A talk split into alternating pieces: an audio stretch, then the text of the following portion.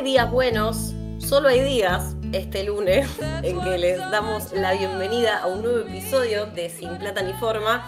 Eh, no, no, no, voy a arrancar en este tono porque realmente la he pasado muy mal. Creo que todas las presentes la hemos pasado muy mal mirando el tercer episodio de The Last of Us, Long Long Time. Long Long Time es esa bella canción que usamos en la apertura. Eh, que a partir de ahora, bueno, va, va a tener un nuevo sentido para todos nuestros corazones. Voy a empezar por darle la bienvenida a mis compañeras. Bienvenida, soy la Rochi, bienvenida Cata de Series. Hola. Hola Juli, hola a todos los que nos están escuchando. Eh, yo no la pasé mal, ¿eh? lo disfruté un montón, sinceramente. Fue hermoso, O fue sea- hermoso igual, pero... ¿A Y, y la verdad es que eh, cada episodio quiero más, quiero más, ya necesito que sea domingo otra vez. Eh, pero la verdad es que una maravilla de episodio, por todos lados. Para mí también fue como un, dulce martirio, estuvo lindo. Yo la pasé bien. Me volví a conectar con la serie. ¿Se acuerdan? La semana pasada no, no quise participar porque el episodio me había parecido medio lento. Y estaba medio enojada, carajeada, pero también por otras cosas. Dije, bueno, no voy a, no voy a opinar porque claramente esto se va a cocinar a fuego lento y es, es lo que... A mí me sirvió este episodio no solo para contemplar la historia eh, embotellada Battle Story de, de Frank y Bill, sino también para darme cuenta cómo convergen todos los distintos flancos que van trabajando en la serie. Eh, cómo ya queda como medio más en un segundo plano la problemática infecciosa y empieza a entrar la cuestión humana, la conexión entre ellos, empieza a fluir el diálogo. Y también a, sentí esto de darle un poco más de mecha a, a lo que el, el universo de la serie propone, o sea, explotarlo más, cada vez más, y eso me encanta.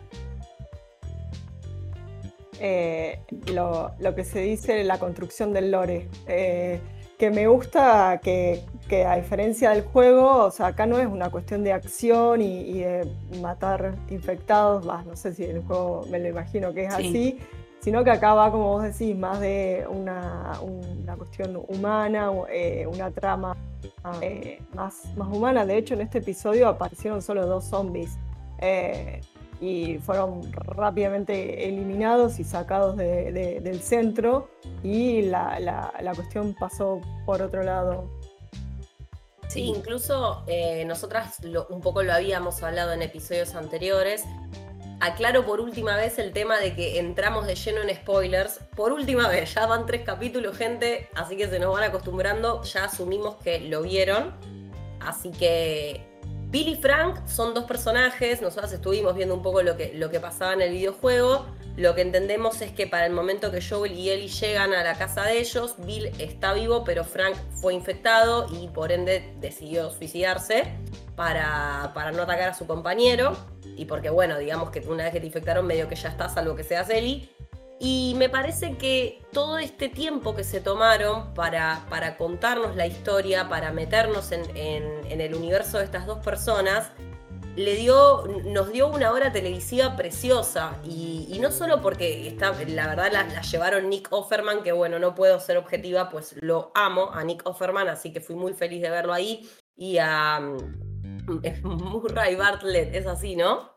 Sí, Eh, Siempre me confundo un poco con, con el nombre de él, porque le quiero decir Bill, me, me Birlet, no sé, me, me, me, me hago lío. Pero la realidad es que son dos actores que le pusieron muchísima onda a sus dos personajes, muchísima, muchísima profundidad. eh, y, y nada, y es hermosa, es, es- es una historia bellísima, es triste, pero es muy bella.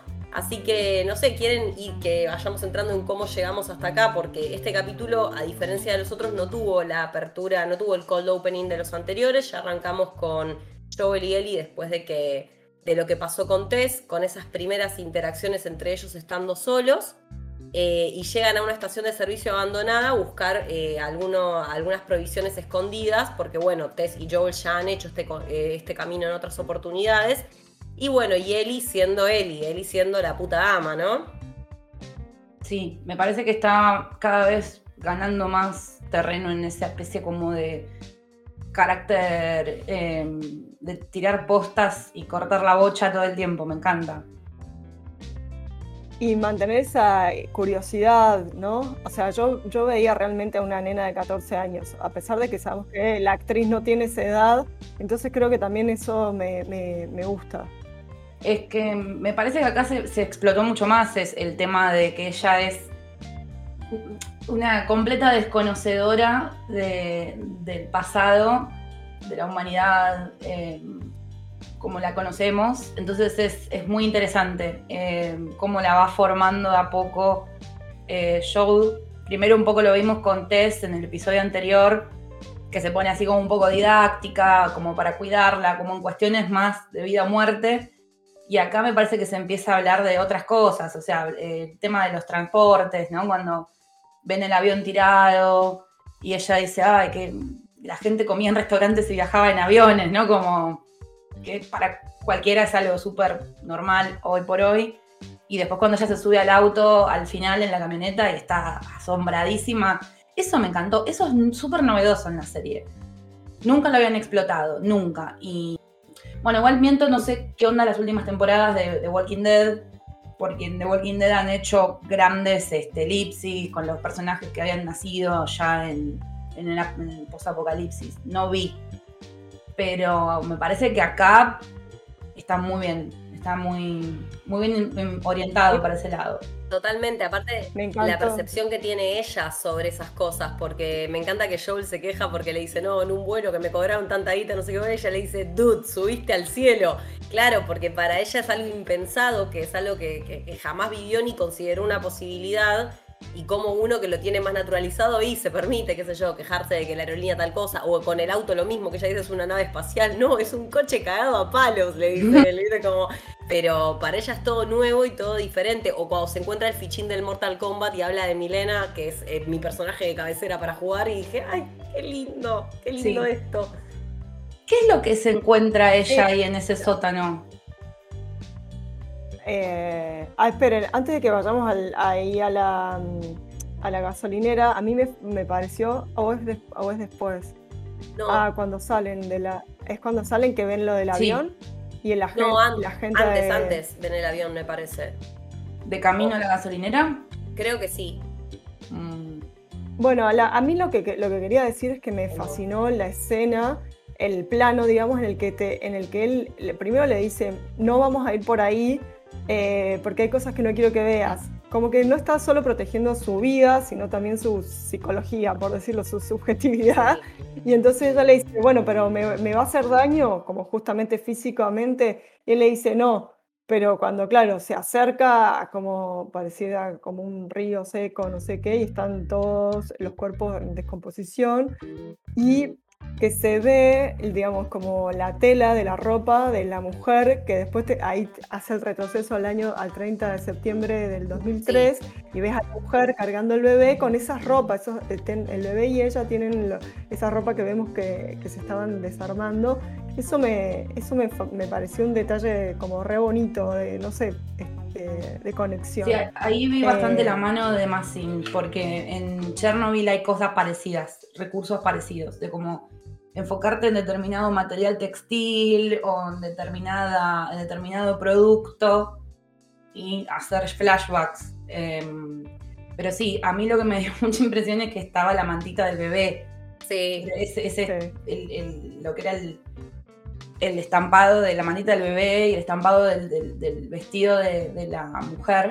Fue como, uff, esto es un montón. Ahí, me, me, me conmoví un toque. me- fue sí, porque Sí, además, pase usted. dale, dale.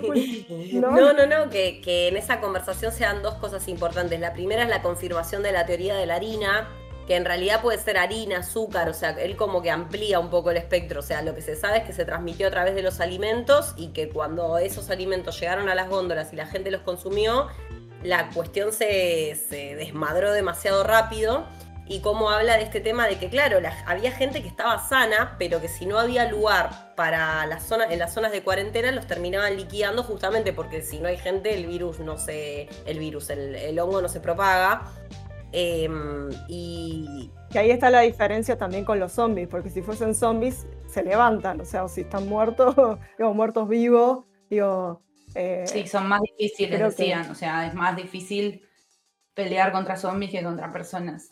Sí, y que los liquidan preventivamente, que esa es la, la- la parte horrorosa, como la acción militar fue básicamente, bueno, mirá, no hay lugar acá, listo, los matamos porque nada, cuantos menos cuerpos haya, menos posibilidad hay, que de esto, hay de que esto se propague. Sí, además tengamos en cuenta que es como un, un indicio eh, re poderoso al respecto del pasado de Joel con, cuando matan a su hija, cuando el gobierno mata a su hija. O sea, es que, es que justamente fue eso, porque ellos estaban sanos y, y el loco, el soldado consulta como, y, y le dan la orden de matarlos. O sea, eh, el episodio anterior ellos habían estado eh, saliendo, o sea, estaban recorriendo y se meten en este hotel que fue fatídico.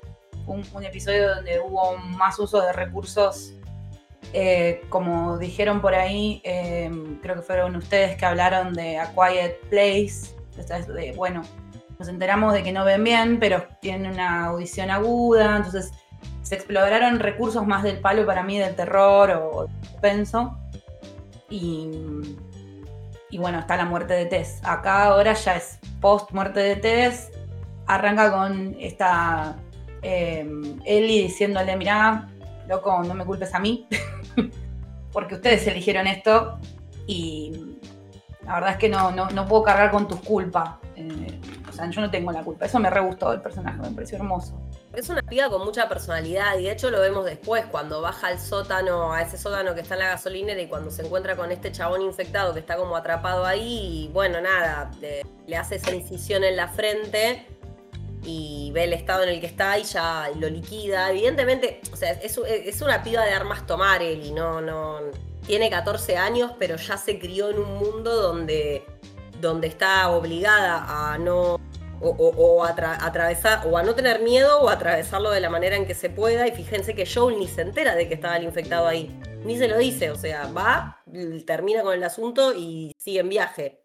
Sí, y el objetivo que tiene Ellie constantemente, que está un poco cargosa con eso, que es armarse. Sí. Eso, está, recorre todo el episodio mientras aparecen ellos. Obviamente. O sea, en el módulo del episodio de ellos, donde ellos dos son protagonistas, ella está como, bueno, pero mira, dame una, ¿no? Eh, no. Hay, después cuando llegan a, a, la casa de Bill y Frank, che, pero tiene un montón, ¿no? Y después, bueno, finalmente ella encuentra la pistola, que era la misma pistola que había gustado, o estado usando Frank, creo, sí. En es ese, la misma pistola, sí. En el momento ese, en el, claro, creo que es un momento en el 2013 o en el 2007, donde van los saqueadores y él usa esa pistola. Sí, en, claro, en 2013 cuando, cuando tienen este momento de, de, del saqueo usa esa pistola y lo confirmaron en el podcast oficial de The Last of Us, eh, que era el arma de él, que no hace más que reforzar el simbolismo, justamente porque Bill es un personaje que, que mm, la empatía que tiene con Joel no es porque le caiga bien, es porque se reconoce en él como que son los dos los protectores. Eh, y, y, me gusta que, que, se establezca, que se mantenga esa simbología dándole a él y el arma de Frank. O sea, me hace muchísimo sentido. Sí, sí, pero... como que se pasan la posta de. Entiendo, sí, está bueno lo que decís. Sí, está, está bastante bueno porque, nada, igual es una serie con mucho, mucha simbología, tiene muchas cosas. Este episodio me parece que en eso destacó un montón porque sí. estaba lleno de detalles. Eh, más lo que nada porque. Más. Lo sí, vi mucho más acá.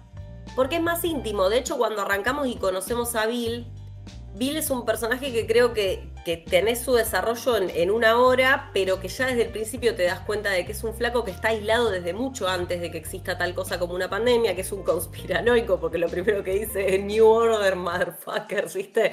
Con esta idea del nuevo orden mundial y de los milicos y qué sé yo.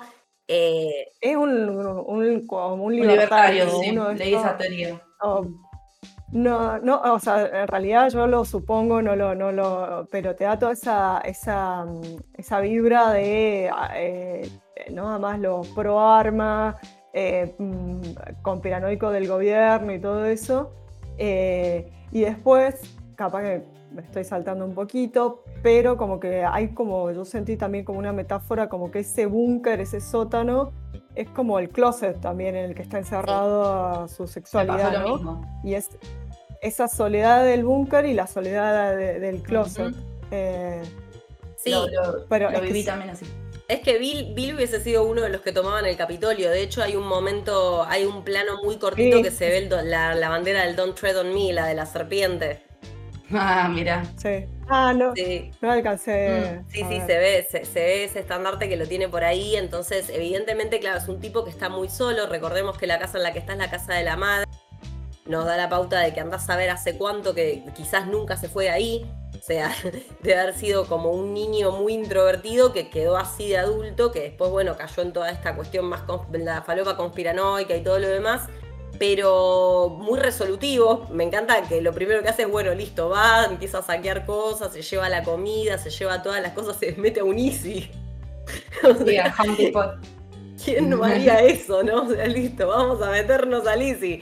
Y arma toda esta construcción que lo deja encerrado en el pueblo, que es Lincoln, eh, Massachusetts. Y arma todo este espacio solo para él. Pasa cuatro años solo, Bill, porque nosotros Sí. el primer avance que tenemos es el de 2007, que es cuando Frank cae en su trampa y, en- y- y se conocen. Eh, acá hay un dato interesante que también contaban los creadores, que es que la idea original de, de Masin era que los protagonistas fueran dos hombres eh, adultos gay.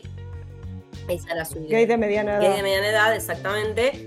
Y que la persona por la que había ido terminó no pudiendo, entonces lo convocaron a Nico Offerman. Y acá hay un comentario muy lindo de Nico Offerman que él tenía como un, como un tema de que había otro proyecto que se superponía y que se lo dio a leer a la mujer. Y la mujer le dijo: Che, agarra esto. Y la verdad, gracias Megan por tanto, porque. Lo que- sí, Lo que pasa es que Murray Bartlett es gay Sí. en, la, en la- la vida real. De hecho, yo las tres veces que lo he visto en series de HBO, justamente, es- hace de varón gay. Entonces decís, bueno, esta persona eh, es gay en la vida real y de hecho por eso estaban buscando para interpretar eh, y habían eh, pensado en, otro actor que es Con O'Neill, que es un británico, pero estaba justo hace Our Flags Mean Death, que es otra, otra serie de HBO, la de los piratas de Taitiki, ah, Taika Waititi. nunca me sale. Sí.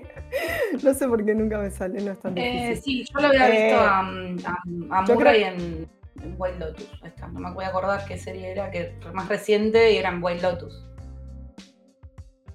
Claro, a él ahí es Sí, gay, sí. eh, entonces creo que yo creo que hay una naturalidad un poco más eh, o capaz que como vos decías, Rochi, el hecho de que Nick Offerman no, no sea eh, gay a- a- eh, ayuda a su lenguaje corporal de reprimido, ¿no? Sí, Eh, que, que justamente eso también es como que el lenguaje corporal de los dos te dice quiénes son. Como uno es más extrovertido, mucho más dulce, más, bueno, tiene asumida su sexualidad y el otro está como eh, reprimido en ese corset, Sí, ¿no? y también los Eh. roles, Bill protege y Frank nutre, porque sus primeras discusiones pasan por ahí, o sea, cuando, cuando ellos establecen un vínculo, que es un poco más adelante, porque ahora estamos en cuando se conocieron, pero esa discusión que tienen, porque Frank le dice, che, está todo bien, pero yo no vine acá solo a sobrevivir, necesito ponerle onda a la casa, ponerle onda al resto del pueblo, bueno, después el momento de las frutillas, todas esas cositas te dan la pauta de que Frank es un tipo con otra personalidad que, le, que él quiere no solo, so- no solo subsistir, quiere encontrar un sentido en esa vida después de que, después de que Sí. el mundo se fue al carajo, quiere, quiere llenarla de algo y, y en ese proceso es cuando también le cambia la vida a Bill. Eh, Cuando le dice en esa discusión, es que para mí eso me- es una frase clave, y también vamos a tener amigos.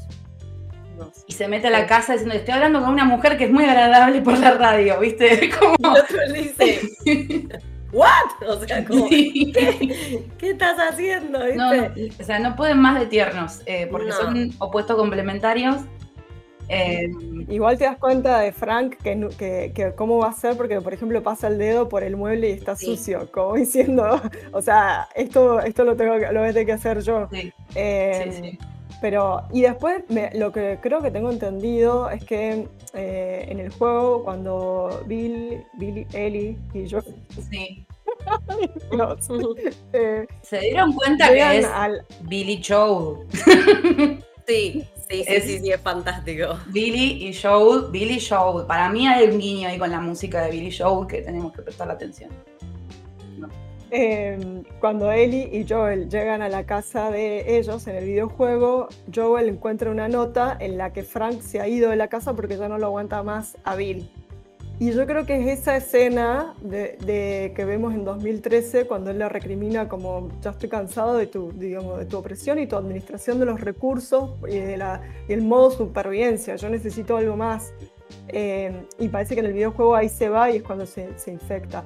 Pero eh, como que acá me gustó la resolución, es como el otro cediendo y diciendo, bueno, dale, haz lo que a vos te haga sentir bien también, porque, vos- porque él dice, esta es mi casa, este es mi pueblo, es como, o sea, entonces yo también quiero hacer lo que, lo que quiero hacer, ¿no? Eh, y ahí para mí es súper clave también esa frase que él le tira, amame como quiero que me ames. Mm, Eh, Y que después se la vuelve a tirar sí, eh, hacia el final, ¿no? sí. Eh, Fíjense que yo estaba leyendo sobre mm, el guionista que hizo, porque tenemos un guionista, un director y bueno, el creador que es Massina y las tres cráneos.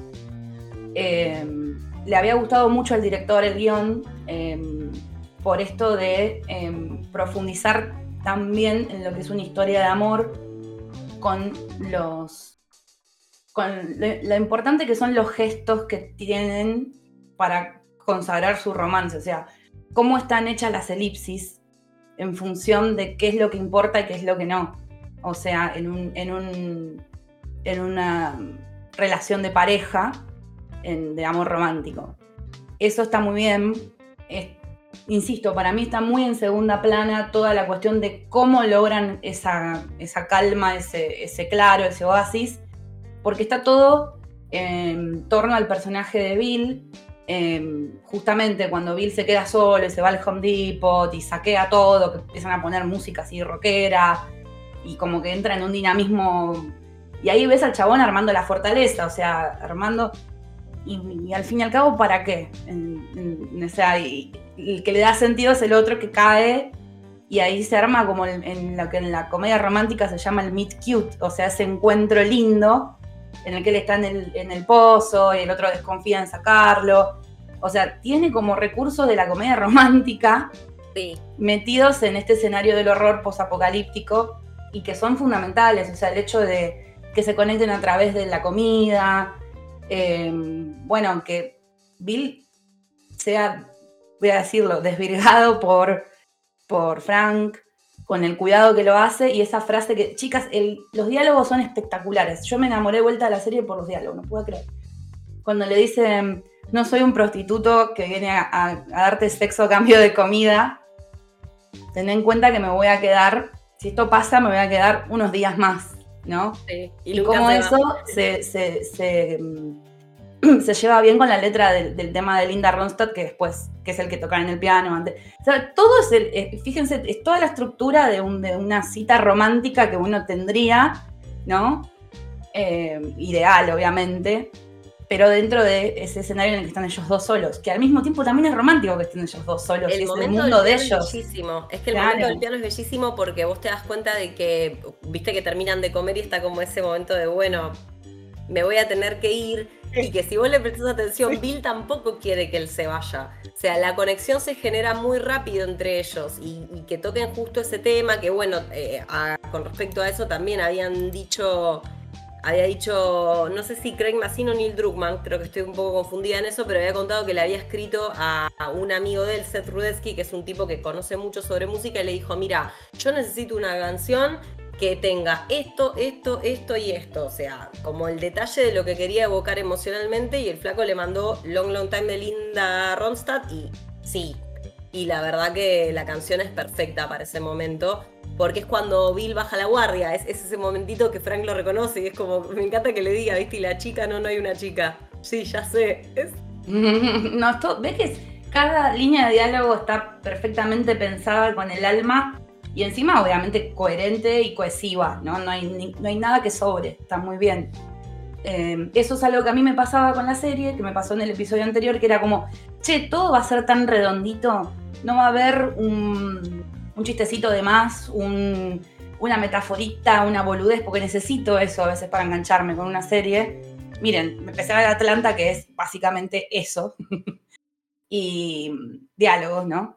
Y acá me pasó que dije, ah, sí, mirá, la tenían, la tenían guardada y seguro va a haber más de esto de distintas maneras, porque no, no tengo idea del juego yo, así que me voy a sorprender mucho. Así que eh, por ese lado quedé muy saciada, muy feliz. Sí, fue todo hermoso. La verdad que, que- que fue una cosa muy bella.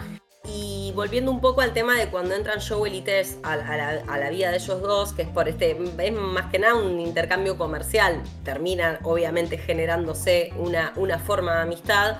Y vieron que, que pasa esto de que Tess y Frank son los que llegan al acuerdo del código de música que van Sí. a usar para poder Sí. comunicarse. Y que Joel tiene este momento de decirle a Bill, che, mirá, la Fedra no va a venir por acá.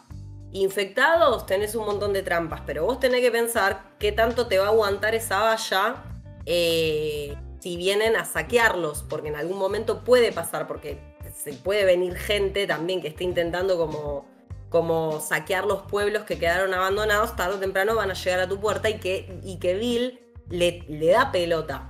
O sea, le presta atención a Joel, muy a su pesar, porque ahí es donde empieza a respetarlo, donde empieza a reconocer que él también es un protector y viene toda esta secuencia de 2013 y, y bueno, efectivamente los saqueadores llegan y en mitad de la noche y por supuesto Bill armó todo un despliegue militar espectacular y en ese momento me encantan dos cosas. La primera, que, que vieron que cuando Frank lo mete para adentro y le empieza a curar la herida, le dice, sí, vos háblame de lo que tenés planeado, como que lo distrae con eso, decime, no, tengo la lista acá, la lista acá, y le dice, llamalo a Joel, porque Joel te va a proteger. Mm. Y creo que no hay más, no hay más. eh, Eso y la carta son los mayores reconocimientos del personaje de Bill hacia, hacia Joel. Totalmente. Lo que pasa es que en, la- en las dos circunstancias, cuando le está curando la herida, él cree que se va a morir por ese, balazo. Entonces como el que le está diciendo lo que tiene que hacer si yo me muero. Y en la otra, la carta es, ya nos morimos, o sea, y sigue justamente, si no estoy yo, mi- la, mej- la mejor protección para, para Frank va a ser eh, Joel, y si ahora que están en el final, que, que fallecen los dos, es como seguir cuidando a, a alguien, porque como, como que también, ¿no? Lo que está para mí atravesando todo el episodio es como, ¿para qué sobrevivir solo, ¿no? Eh, yo la otra vez le comentaba a, a Juli esta idea de, que está, creo, en el prólogo del Eternauta, sobre el, el héroe colectivo, ¿no? Eh, el- en realidad, ¿no? colectivo co- o, o el héroe que tiene familia, que tiene amigos, que, y como salirse de esa dicotomía héroe-villano, sino como algo más eh, profundo, más eh, social, que ahí te das cuenta, o sea, cuando Frank irrumpe en la vida de Bill, eh, lo que- hasta, hasta la persona más eh, arisca, no me sale la palabra, eh, necesita un contacto humano, porque si no, eh, te volvés loco, somos eh, inevitablemente humanos, ine- inevitablemente sociales. Entonces como que creo que, que- que el, el- el propósito, él, di- él dice ¿no? en la carta, a mí me gustaba cuando que, que- todos estuvieran muriendo, eh, porque... Odio a la gente, decía, porque, Sí.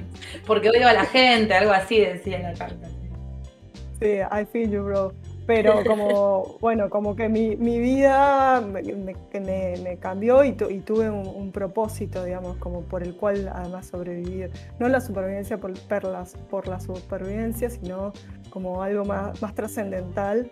Eh, y, y nada, re, re duro cuando le dice, bueno, vos tenés a, a cuidate, ¿no? Que es lo que, lo que decía Roche, que ahora es...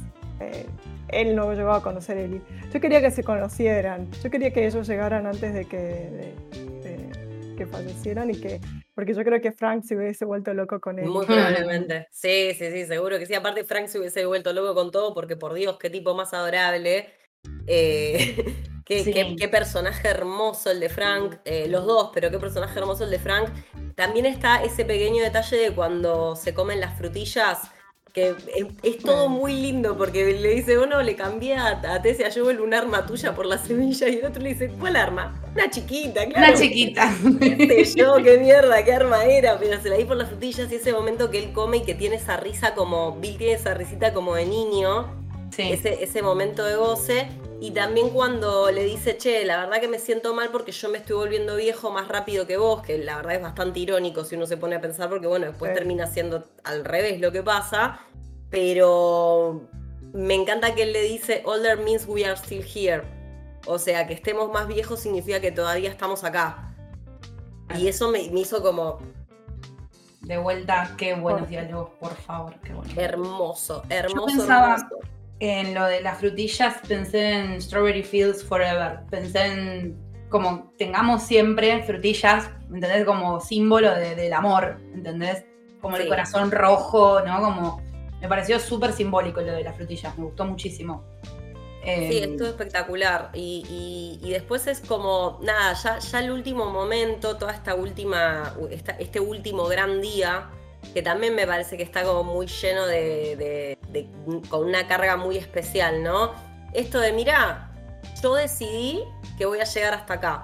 Los creadores lo que dicen en, en las notas que, que estuve leyendo esta mañana es que lo que Frank tiene puede ser algo como la esclerosis múltiple que de hecho él en un momento dice, che, no había cura, porque Bill en su negación le dice, tenemos que conseguir un doctor y le dice, no había cura para esto cuando está el mundo normal, imagínate ahora, como que él ya sabe que es una batalla perdida y quiere pasar un último gran día con él y esta cosa de ir a la boutique, de ponerse la ropita linda, que eso es eh, puro, es aesthetic, es Frank claramente, porque al otro no podría chuparle más un huevo el tema de usar los trajes, que se casen, que en la línea temporal donde ellos están nunca se legalizó el matrimonio homosexual en Estados Unidos, porque de hecho el, el primer lugar donde se legaliza es en Massachusetts en 2004, que ese es el, el- el otro dato de color, y que se casen y que pasen esa última cena, que él le cocine la misma cena y le traiga el mismo vino del día que lo conocí. No puedo más. ahí, ahí me rompí yo. Sí, sí, yo, cuando yo comen me- lo mismo y las miradas que tiene. ¡Ay, me rompí! Me rompí. Ya está, no, no di más, no di más. Me rompí. Pero- me rompí. Hay algo muy lindo en esto. Más allá de que yo me sospechaba que Bill iba a tomar el vino con el tranquilizante, me parece que nunca Sí. dudé de, de eso, porque una vez que conoció lo que era estar con el otro, ¿por qué iba a volver a vivir esa otra vida? Y me gusta mucho lo que él le dice en ese momento, que le dice, esto no es un suicidio trágico, eh, no es como, como- no es una tragedia. Estoy viejo, estoy satisfecho, vos, so- vos fuiste mi propósito. Y es muy lindo que haga eso, muy lindo que diga esto, porque también hay algo que es cierto, hasta la mejor de las vidas, que podremos concluir que esos 16 años que ellos viven juntos son divinos, son la calma en el oasis, salvo por, bueno, este momento de disrupción cuando los atacan, la realidad es que ellos salían a hacer jogging, comían cosas ricas, Frank pintaba en, el- en- en su estudio, o sea, no había mucho más que eso, más que amarse mucho y, y compartirse y disfrutarse, la vida termina, de todos modos. Y ellos deciden irse en sus propios términos, en un contexto en el que claramente podrían haber muerto de formas mucho más horribles que tomarse el vinito e irse a dormir. Por eso creo que, Em. no, que no, me, no me puso triste el final. Claro. No, a mí tampoco. Realmente es como decís, es, es la mejor manera, o sea, como vos decís, eh, po- el- en tus propios términos, o sea, eh, y fueron felices. Como, ah, bueno, eh, cuando eh, Frank se lo está pidiendo, le dice, bueno, la, la mayoría de mis días fueron felices con vos, o sea, eh, de- o la mayoría de mis días felices fueron con vos. Tuve algunos días malos eh, con, con vos también, pero bueno, que, que- es digamos, lo normal de una pareja de tantos años, Sí. ¿no? Eh, y además que, eh, en que viven mutuamente el uno por el otro, porque no hay, no hay nada más. eh, Pero entonces, eh, súper también como nada, maduro, no fue un golpe bajo. eh, que- entonces, a mí, a mí, o sea, como que me, me- me puso feliz en realidad, no, no, no, no me dolió. Claro, a, mí, a mí me había parecido más golpe bajo o no golpe bajo, sino algo que quizás ya está explorado y lo vi, fue la muerte de Tess. Fue como, oh, esto ya lo, ya lo reví. Sí, eso Eh, sí. Sí, pero después otra cosa que quería agregar es la parte catártica. Eh, para las personas que en la pandemia eh, estuvimos en pareja, solas, a mí esa frase cuando él, le dice, la de, y vamos a tener amigos, y la importancia de poder juntarte con tus amigos en la época de la pandemia, porque parecía que no había nada más en el mundo salvo o tu pareja o si estabas solo, tus amigos que venían y los bañabas en alcohol, que comían algo y tomaban algo en tu casa. Eh, creo que esa catarsis es- está muy, muy bien armada, muy bien pensada. La frase que dice Tess de mm, qué agradable que es esto, de poder sentirnos humanos un rato, compartir algo rico. O sea, eso también me, me- me interpeló. Creo que le debe haber interpelado a mucha gente. Creo que desde ese lugar la serie está trabajando mucho también. ¿eh? Se nutrieron de quizás un montón de situaciones que ocurrieron en, en estos años de pandemia. Se Es nota. que es lo que dijimos, lo que decíamos siempre, esta serie, el, el impacto de esta serie en otro momento hubiese sido, ponele que el juego salía en 2013 y la serie salía en 2018, quizás se parecía mucho más a una historia de zombies y punto, ¿entendés? Sí. Y no pasó eso, porque ahora, claro, es inevitable reconocerse en un montón de las cosas que suceden. Es más, Sí. incluso el tema de los elementos, o, o una cosa que me llamó la atención acá fue la cantidad de veces que se pasa por el tema de los elementos de higiene, de higiene, el papel higiénico, la ducha, que bueno, viste que Joel y Ellie llegan y, y Sí. Ellie cuando descubre que tienen agua caliente como que se reemociona y dice, me voy a bañar y después vos bañate porque la verdad, Sí. estás hecho un asco, y que después le dice, Dude, "Ay, qué lindo que estás". Es hermosa, ella es hermosa. Ay, qué lindo que estás callate, le dice, como que es precioso, eh, porque también te das cuenta que a él lo va a terminar erosionando porque la pendeja divina, tarde o temprano. Sí. Em, A mí ya me compró. Y, y también ta- los tampones, o sea, com- como que hay, hacen foco en esas cosas. Y si te pones a pensar qué fue lo primero que la gente liquidó de las góndolas cuando estuvo la pandemia, el papel higiénico, hubo como una, una histeria con el tema del papel higiénico. Que eso capaz en el videojuego, obviamente, porque no, no debe tener mucho sentido, no, no lo tenés que explorar tanto, pero acá está bueno. Che, ¿cómo hacía la gente en ese contexto para Sí. pegarse una ducha?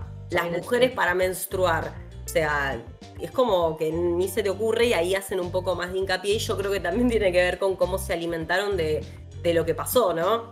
Sí, encima están circulando reels sobre la historia del papel higiénico, Ay, que están buenísimos.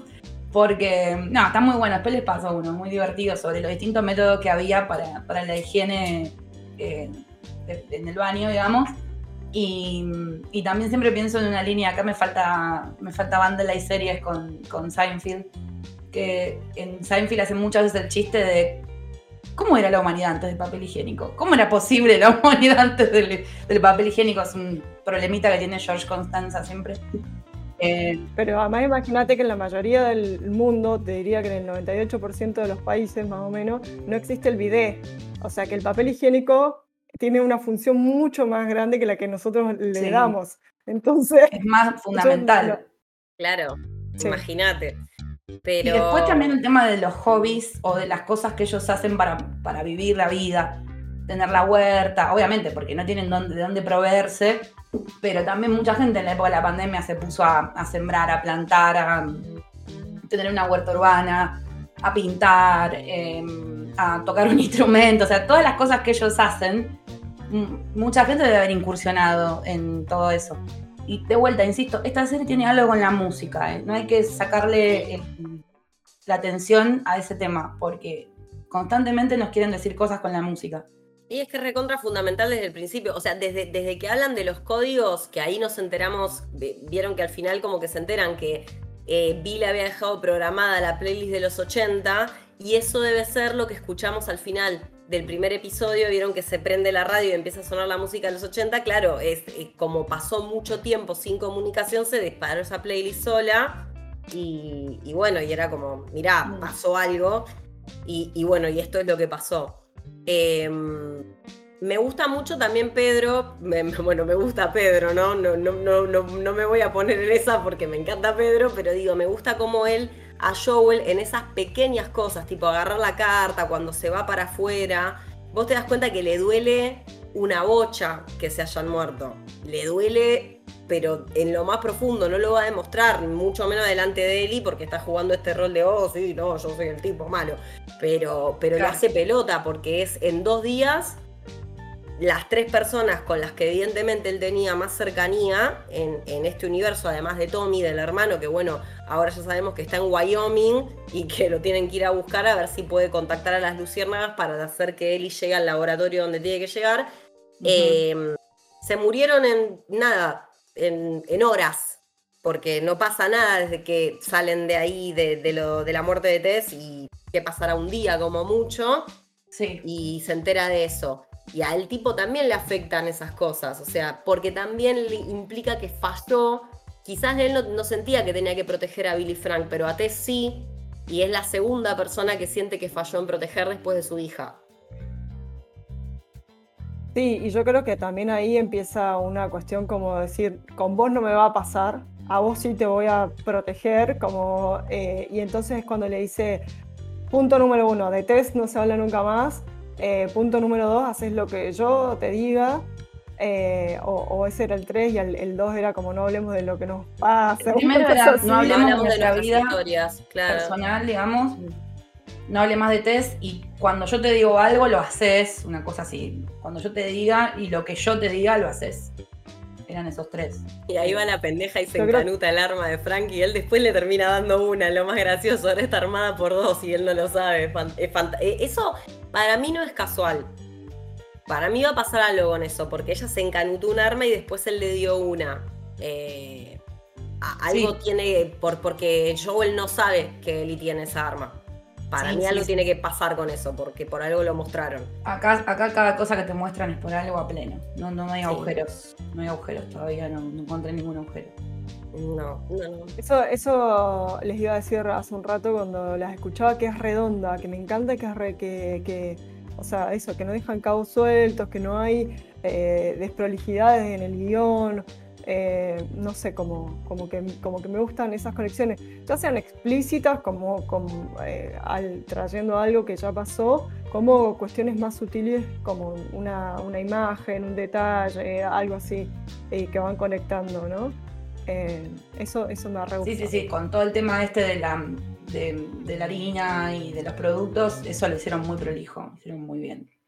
Sí, y aparte también to, to, to, bueno, toda la simbología de la que hablamos y que terminen con el mismo tema, eh, escuchándolo en el auto con, con el cassette y, y, y esta, este, este vínculo que es tan parecido, que es de otro lugar, pero el vínculo entre Joel y Ellie pasa, pasa también por ahí, cuánto tiempo van a estar juntos y, y cuántas cosas van a pasar en el medio, ¿no? Así que nada, fue, la verdad, fue el capítulo que más me gustó hasta ahora seguramente genere mucha controversia en los lugares menos civilizados de internet, pero who cares, o sea, me, me parece que, que, fue hermoso que lo hicieran así, eh, que, que, lo plantearan de esa manera. Somos más lo que nos gustó, eh, así que a, a llorar a la, al campito. eh, Bye. Y, y sí, yo creo que van, a, van a estar nominados Murray y Nick eh, por, por estos, estos personajes. Eh, lamentablemente yo creo que van a competir. Igual falta, los Emmys son en, en septiembre, eh, pero bueno, ya yo creo que, que van a estar nominados y, y, probablemente juntos. Y, y, va a ser doloroso que se lo den a uno y no al otro. Sí, sí porque la verdad estuvieron los dos, los dos estuvieron increíbles, increíbles. Igual, Qué hermosa hora de tele. Otra cosa que también siento con este episodio es que obviamente estamos viendo Loda una vez por semana y estamos construyendo a medida que estamos viendo, perdón, estamos viendo cómo la serie se está construyendo. Y creo que es una serie que tiene matices porque si bien no descuida, acá en esto también es muy perfecta, si bien no descuida que vos entiendas qué está pasando, digamos, el trasfondo, eh, y se dedica profundamente a hacer eso en los dos primeros capítulos. Acá hay como un claro, o sea, casi todo el episodio está filmado con luz natural, de día, mm. hay un solo momento de noche, que es cuando los atacan los saqueadores, sí. y después es todo de día, entonces es como, mira cómo te damos un respiro, mira cómo no todo está tan mal, digamos, como, porque todo lo que nos vienen mostrando son ese, eh, escenarios del horror, y acá nos mostraron eh, aquellos que pudieron de alguna manera ser bendecidos por, por ese contexto. Entonces, eh, eso me parece que es un matiz fundamental que no le pasó a, siempre insisto, la gran antecesora que es The Walking Dead. The Walking Dead era todo el tiempo horror, horror, horror, horror, bajón, bajón, bajón, a ver de quién, quién se va a morir, cómo se muere, qué villano viene. Y hay una temporada donde respirás un poco, un par de episodios y después sigue el horror, horror, horror. Obviamente, porque el creador está de, de Walking Dead tiene otra cabeza, ¿no? Sí. Y acá me pareció recopado que, que en el tercer episodio ya me des un, un poco de. No voy a decir calma, pero sí un consuelo, ¿no? Como un, bueno, mira, te pongo una curita un rato. Y al mismo tiempo, mira, es triste, pero no tanto. Sí, igual Ah, me como- causó gracia porque Neil Druckmann eh, en Twitter puso, ¿qué les, pasa? ¿qué les pasa a todos? ¿Por qué están tan- Ese era el episodio feliz, puso Neil Druckmann. Y yo pensé, menos mal, menos mal que era el episodio feliz. O sea, no, ay Dios mío. No, no, no, fue un montón. Pero sí, igual entiendo, más allá de que yo quedé muy afectada, eh, entiendo la perspectiva que ustedes tienen y, y comparto esto de que no, no es una tragedia. Porque la verdad que en ese mundo del infierno, haber vivido fuera de la zona de cuarentena como dos tipos de mediana edad, eh, eh, cocinando, cocinando, tomando vino y, ah, y pintando, me parece el mejor escenario. O sea, es, es triste, pero es el mejor escenario. Y que se hayan ido en sus términos, como decíamos hace un rato, también me parece el mejor escenario posible. Y además bueno. también el, el desarrollo de, de la sexualidad de uno eh, es súper importante, como uff, empieza un camino acá, ¿no? En esa escena que ellos Sí. están juntos en la cama, que después él al final le dice, llévame a la cama, y como la cama también es un símbolo en la relación. Sí. Pero que después... nunca ah, era tan tarde, nunca, y que nunca fue tarde en la vida de Bill. O sea, Bill termina debutando, sex- debutando sexualmente, porque él dice que estuvo con una chica, no sé qué, pero digamos, siéndole fiel a su deseo en un momento de la vida donde, y- donde muchas veces la gente cree que las puertas están completamente cerradas y la posta, como dijo Jennifer Coolidge, no se termina hasta que te morís. Y quizás en otros relatos posapocalípticos a veces está todo puesto el foco en parejas hetero que andan después con las minas que están embarazadas y te querés morir del miedo, o sea, te morís de miedo de que le pase algo esa embarazada posapocalíptica.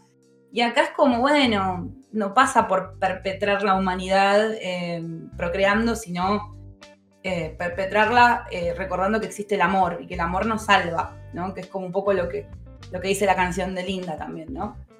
Eh, amé. Y que el amor subsiste, subsiste, amor subsiste. Hasta, hasta en el mismísimo infierno. Eso, eso también es lo lindo de la serie, que hay, hay algo humano que sobrevive a todos los contextos. Esto no es nuevo. Es, es algo que recoge el guante de un montón de otras narraciones. Sin ir más lejos, no sé, me hace pensar en el final de La vida es bella. Brevemente, porque no puedo, no puedo pensar extensivamente el final de La vida es bella, pero digo, eh, en el peor lugar, eh, esa parte del ser humano sigue, sigue estando ahí, sigue subsistiendo de alguna forma. Y, me parece que eso se inscribe en una narrativa que la podés ver en cualquiera, en las películas de catástrofes naturales, aunque sea más pochoclera y más masticada, o, o- o en una peli como la que mencioné, pero mm, que seguimos estando ahí. Seguimos estando ahí incluso en el, en el peor de los mundos. Así que nada, chapó, qué capitulazo. Yo ya me lo marqué en mi Excel. eh, porque muy probablemente cuando lleguemos a fin de año y hagamos el top va a estar. No, pu- puede que haya otros que me gusten más, no digo que no, porque la serie acaba de empezar, pero la verdad me pareció redondito, me pareció precioso. Y bueno, y también hoy en Sin Plata, en el posteo, vamos a dejar con una plaquita de spoiler para que no se lo coman si no quieren, el mensaje de WhatsApp que más rápido y peor envejeció en la historia, que es uno mío de anoche. Porque 10 minutos en pantalla y ya los amo. Voy a temer por sus vidas todos los domingos. Epic fail. Nunca, nunca se hundió más rápido un barco que, que Sí. con e- que ese mensaje mío, porque bueno, nada, ya está. De Argón. Así que, nada. No, después otra cosa que, yo les comenté, la necesidad de construir otras masculinidades en, la pantalla, en, dentro de los escenarios post-apocalípticos. Ya un poco con esto que le dije de que no priorizaron poner una parejita hetero que se pone a procrear. eh, me parece re importante que haya un hombre con una sensibilidad como la de Frank, para bajar un poco también la como la, la hombría y la masculinidad exacerbada y un poquito como hermética que tienen eh, Joel y, y Bill. Joel claramente para mí va en un viaje hacia quebrantar esa, es- esa coraza, claramente. Claramente porque si no, no haría esos chistes que son mecanismos de defensa. Pues tira esos chistes porque es como en el fondo empatizo, pero estoy duro. O sea, no quiero, no quiero que me penetre. Quiero no quiero encariñarme con alguien que capaz que se muere mañana, o sea, porque medio como que es lo que le viene pasando. digo. Claro. Eh, o sea, en lo que hemos visto nosotros, eh, que pasó no sé en, en cuánto tiempo, pero imagínate en 20 años las que, las que le deben haber pasado. O sea, eh, de cantidad de gente eh, querida que, que- que se muere. Entonces yo, es entendible que no se quiera encariñar de Por eso. o Y, cómo eso, eso denota el, la relación constante con la muerte, ¿no? Esto de, de cómo em, lo- los discursos históricos en la vida de la humanidad fueron cambiando respecto de la muerte. O sea, la gente antes había una peste, se moría gente a más no poder, la muerte era parte de la vida y no era todo un...